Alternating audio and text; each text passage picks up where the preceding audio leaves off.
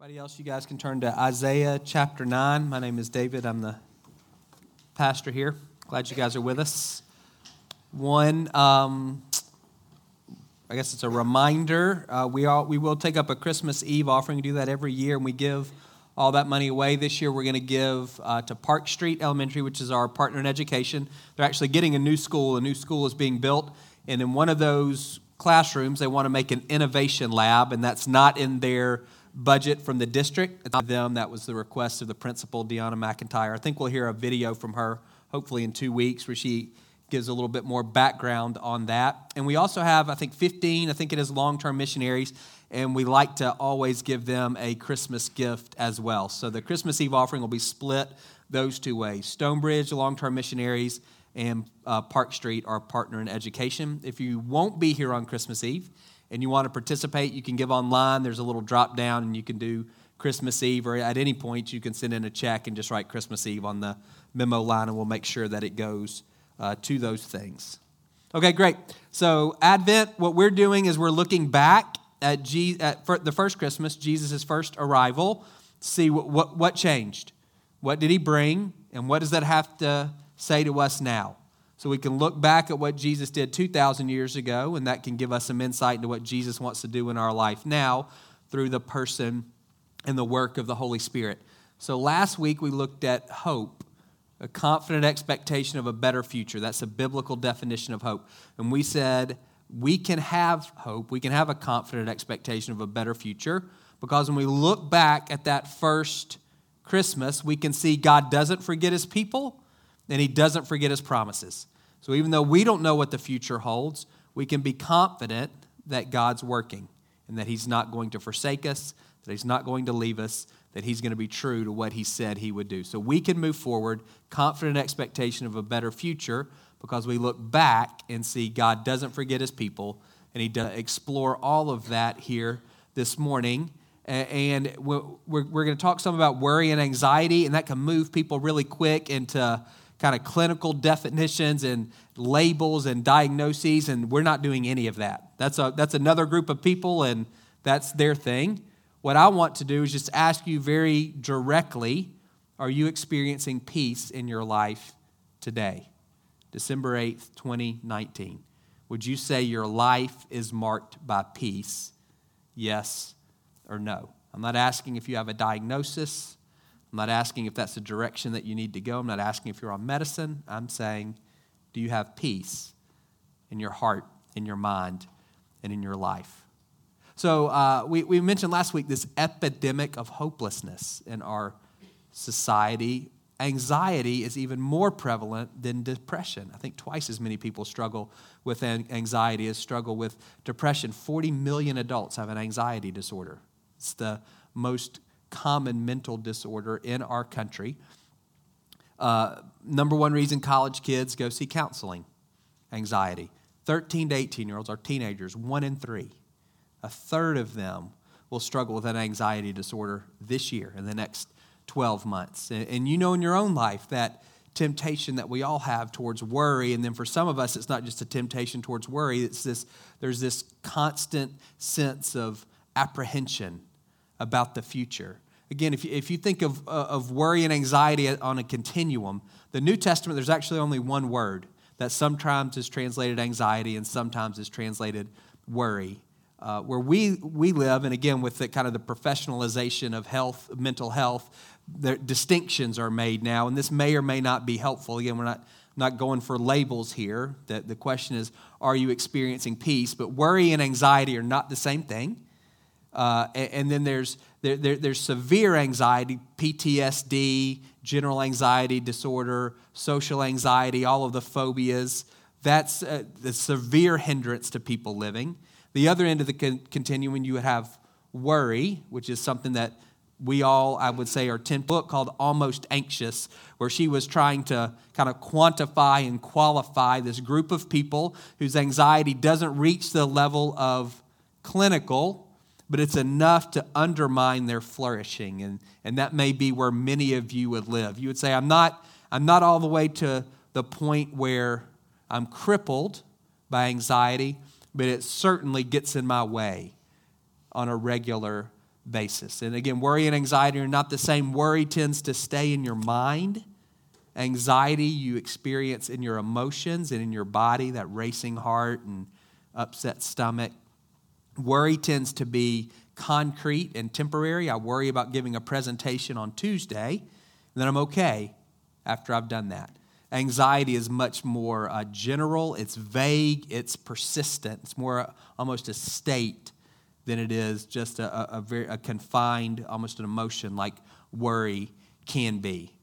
So, in the midst of all that, again, not trying to diagnose, just asking the question, are you experiencing peace? You may say, well, what is, what is peace? Biblically, you only know one Hebrew word. This is your one word you need to know shalom. S H A L O M. Massive word in the Old Testament. Doesn't just mean the absence of hostility or the absence of conflict, it's the presence of wholeness, of harmony, of soundness, of tranquility. There's a relational quality to the word, up, in, and out.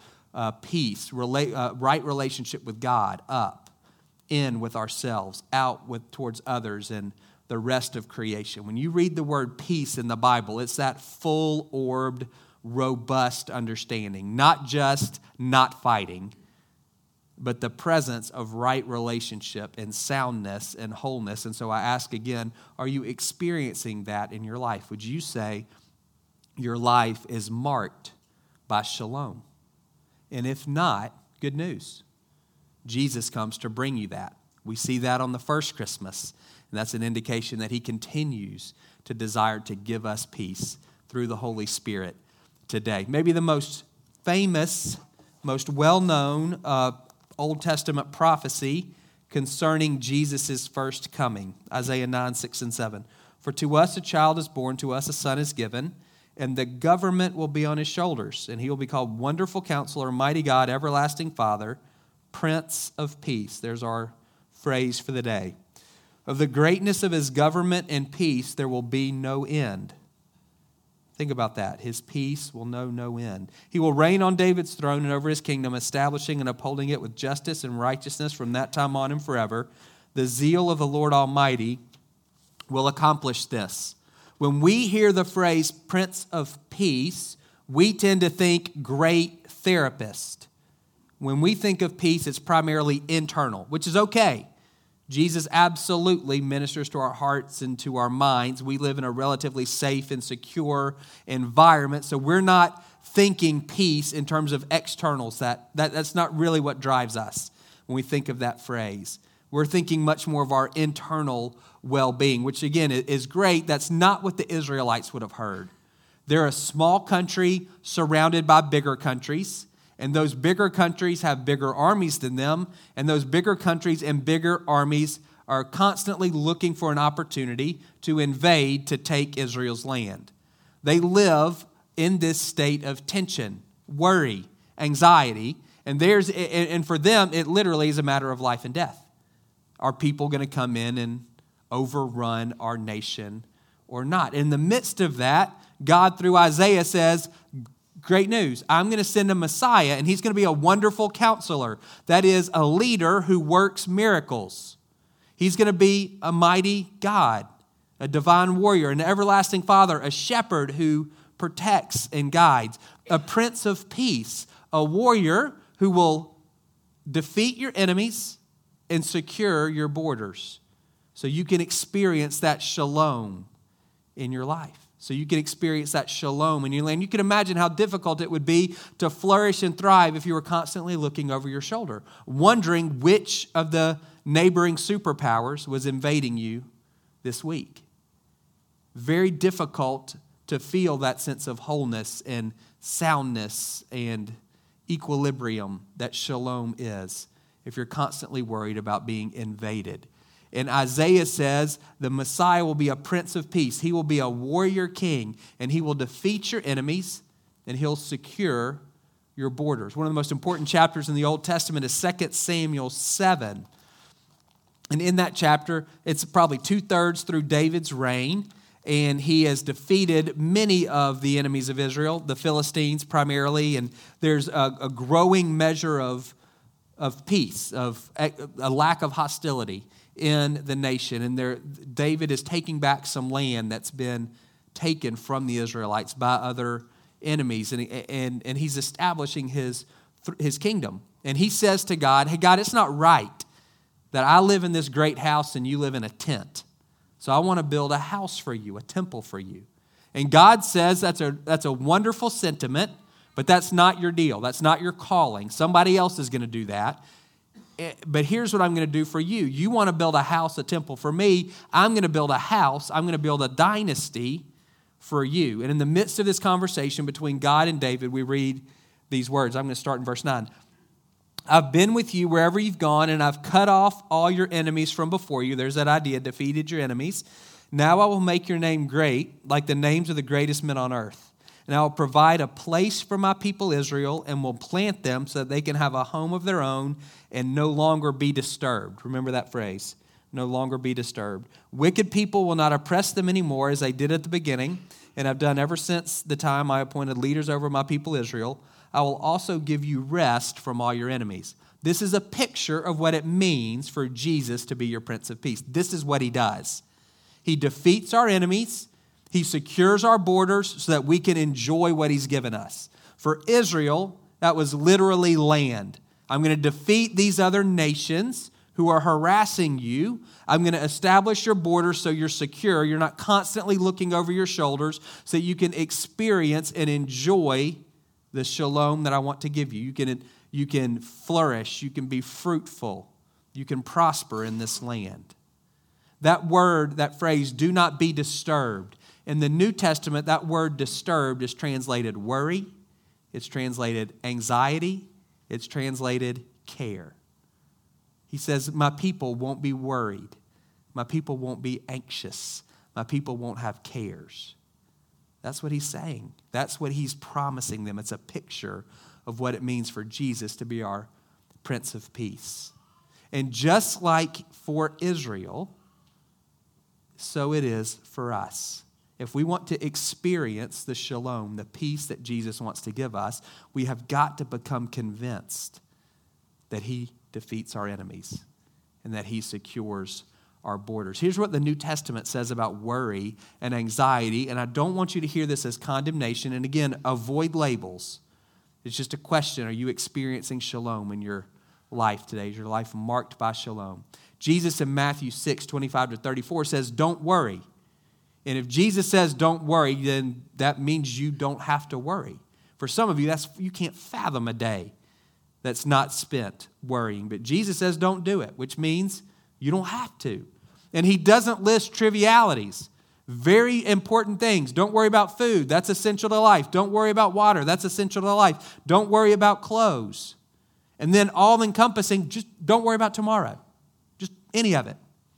Don't worry about tomorrow. Our worry is all future oriented. We're apprehensive about outcomes that we can't control. We're apprehensive about potential negative outcomes, and that's what that's fuels our worry. And Jesus says, don't do it. Worry, none of you, you're not adding an hour to your life by worrying. It's fruitless.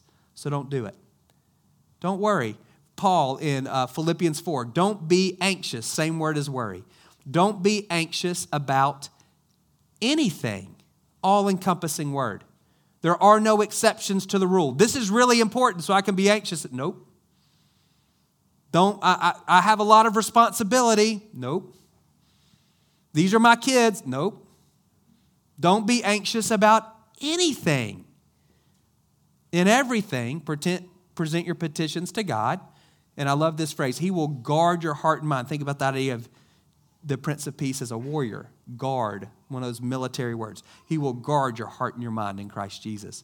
1 Peter 5, cast all your cares, your Bible may say anxiety, same word as worry. It's the same word in all three passages. Cast all your cares, all your anxieties, all your worries on Him. Why? Because He cares for you. That's what we do when we're tempted towards worry. We recognize, hey, this is, I'm going to turn this back towards the Lord because I know He'll take care of me. The, the verse right before that in 1 Peter 5 says that we humble ourselves before the Lord. We re- resist the devil and he flees from us. One of the ways that we humble ourselves before God is by casting our cares on him. That's an expression of our need for him, of our dependence upon him when we say, I'm giving you this concern, this apprehension, this worry, or this anxiety that I have. I'm giving that to you. That's a, that's a, that's a concrete expression of humility before Him. So the New Testament says, don't worry about anything and don't be anxious about anything. So, what that means, don't hear that as condemnation, but as invitation. You don't have to live racked by worry. You don't have to live in the grip of anxiety. Jesus has defeated all your enemies, and Jesus makes your borders secure. He's defeated sin, He's defeated sickness, He's defeated Satan, He's defeated death. We see that through His ministry and through His resurrection. Every time He heals a sick person, it's a demonstration that He's stronger than sickness. Every time He casts a demon out of an oppressed person, that's an indication that He's stronger than the devil. When he rises from the dead, he, he's demonstrating he's overcome death. He's defeated all of those enemies. And most of us, we get that part. And when most of us, when, we, when we're not experiencing peace, it has nothing to do with sin or sickness or death or Satan. We're not thinking about those concerns. For most of us, the thing that causes us worry and anxiety, it's those boundary lines. It, it, it's that idea of our borders not being secure to work to try to shore them up. Great passage in Psalm 16 that the Lord determines our lot and the boundary lines for us have fallen in pleasant places. We want to be able to say with conviction that that's true, that the boundary lines for us have fallen in pleasant places. And we want to say it not just we're on the beach in Hawaii, we want to be able to say it on Tuesday when your kid got an F, when you didn't get a raise, when you had a wreck, when you had a fight with somebody you love. We want to be able to say the boundary lines for us have fallen in pleasant places. We've talked about this before. In the Old Testament, it was very tangible. God gave the Israelites dirt. The second half of the book of Joshua is brutal because it's a survey document.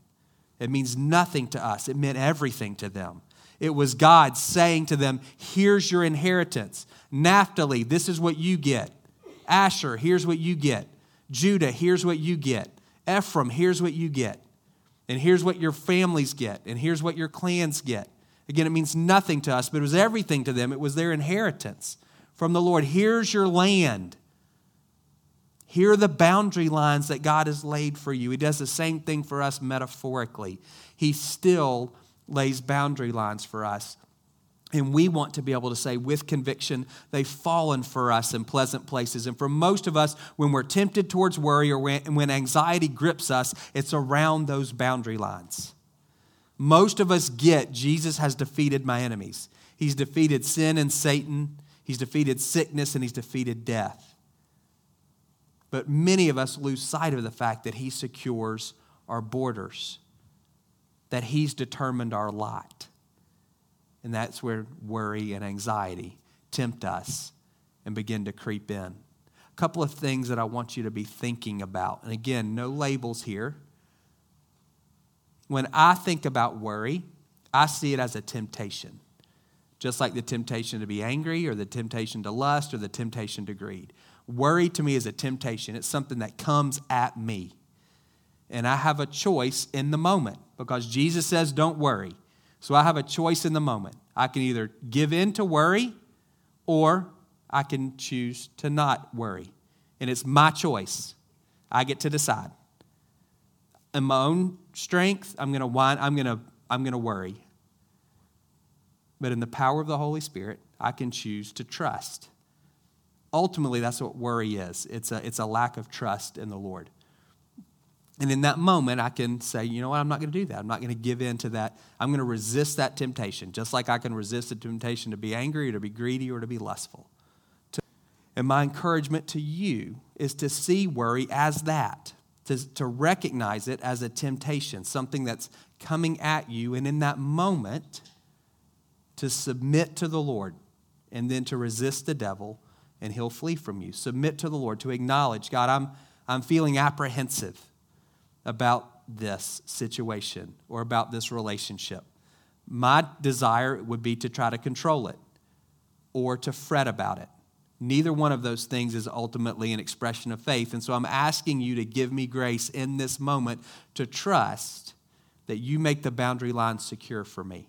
That the boundary lines for me have fallen in pleasant places. To trust that you work all things together for my good because I love you. That's another way of saying he's defeated our enemies and he secures our borders, as he works everything together for our good. God, even if this doesn't work out the way I want, even if it's to me the worst case scenario, you're strong enough and you're smart enough to work it together for my good. And so I'm going to trust you to do that. I'm going to leave it with you. I'm going to leave it with you. I'm going to cast this worry, this anxiety, this care on you because I know you care about me. And I'm going to walk away and ask Him for the grace to do that. Some of you are going to have to do that 700 times a day because you worry about everything. But over time, if you pray, and I would say pray that prayer out loud, there's power in that versus just thinking it, saying it. There's something, there's something to that. You don't have to yell. People will think you're weird, but you can whisper. And I think there's something to it.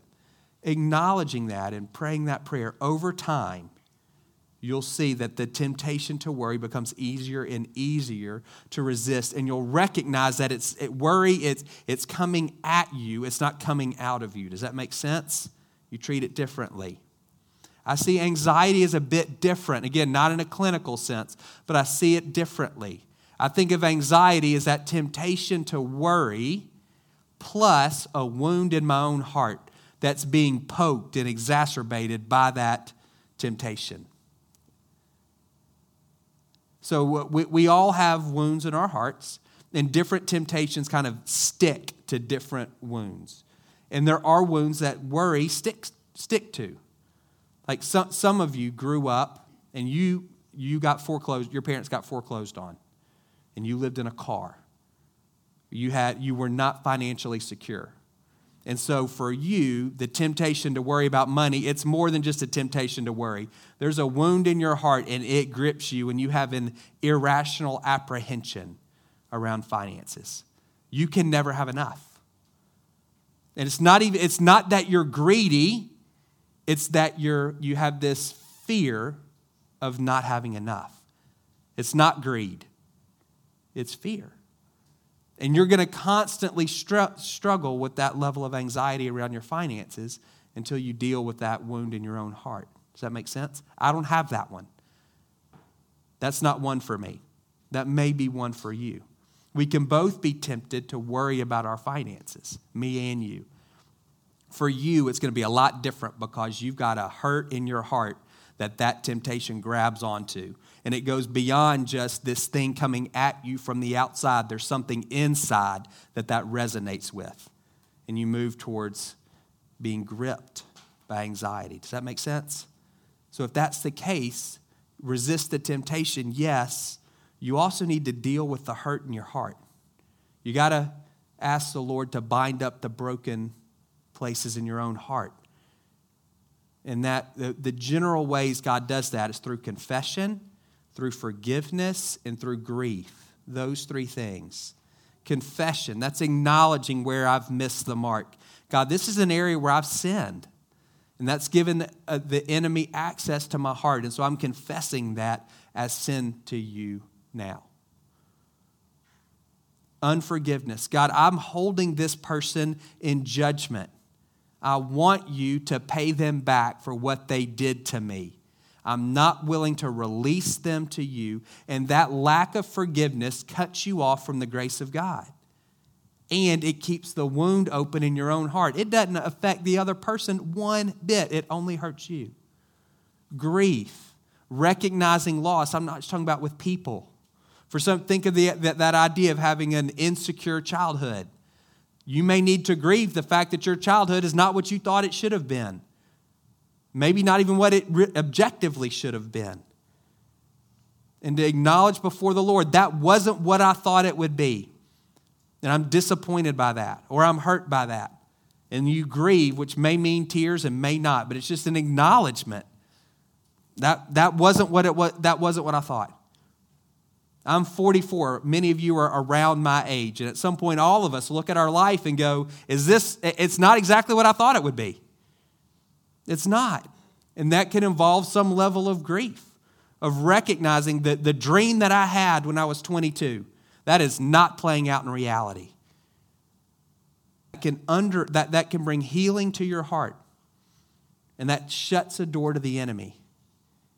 If, you're, if, you, if you have anxiety around your future, that may be one reason why, is because you haven't reconciled your actual life with the dream that you had when you were 18 or 19 or 20 years old, and you're still chasing that.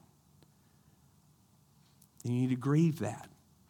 And then it just becomes a temptation to worry and not this wounded heart that the enemy gets to wreak havoc on. Does that make sense?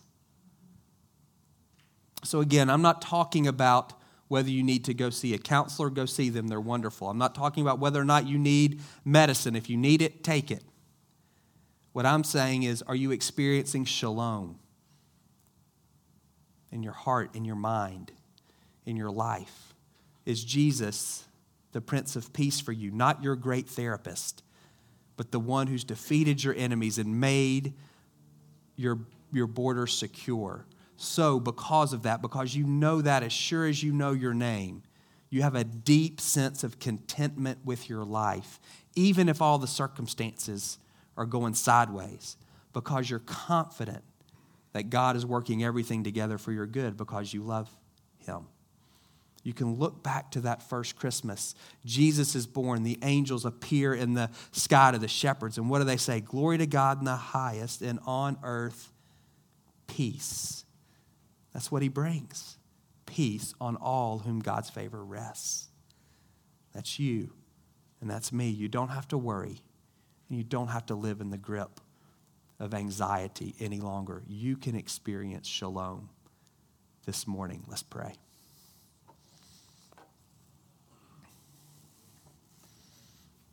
First thing I would say, you can never experience peace in any other aspect of your life until you first have peace with God. Until, until you get the vertical, the up, the in and the out are never going to be right. Romans 5:1 says, Jesus is our peace.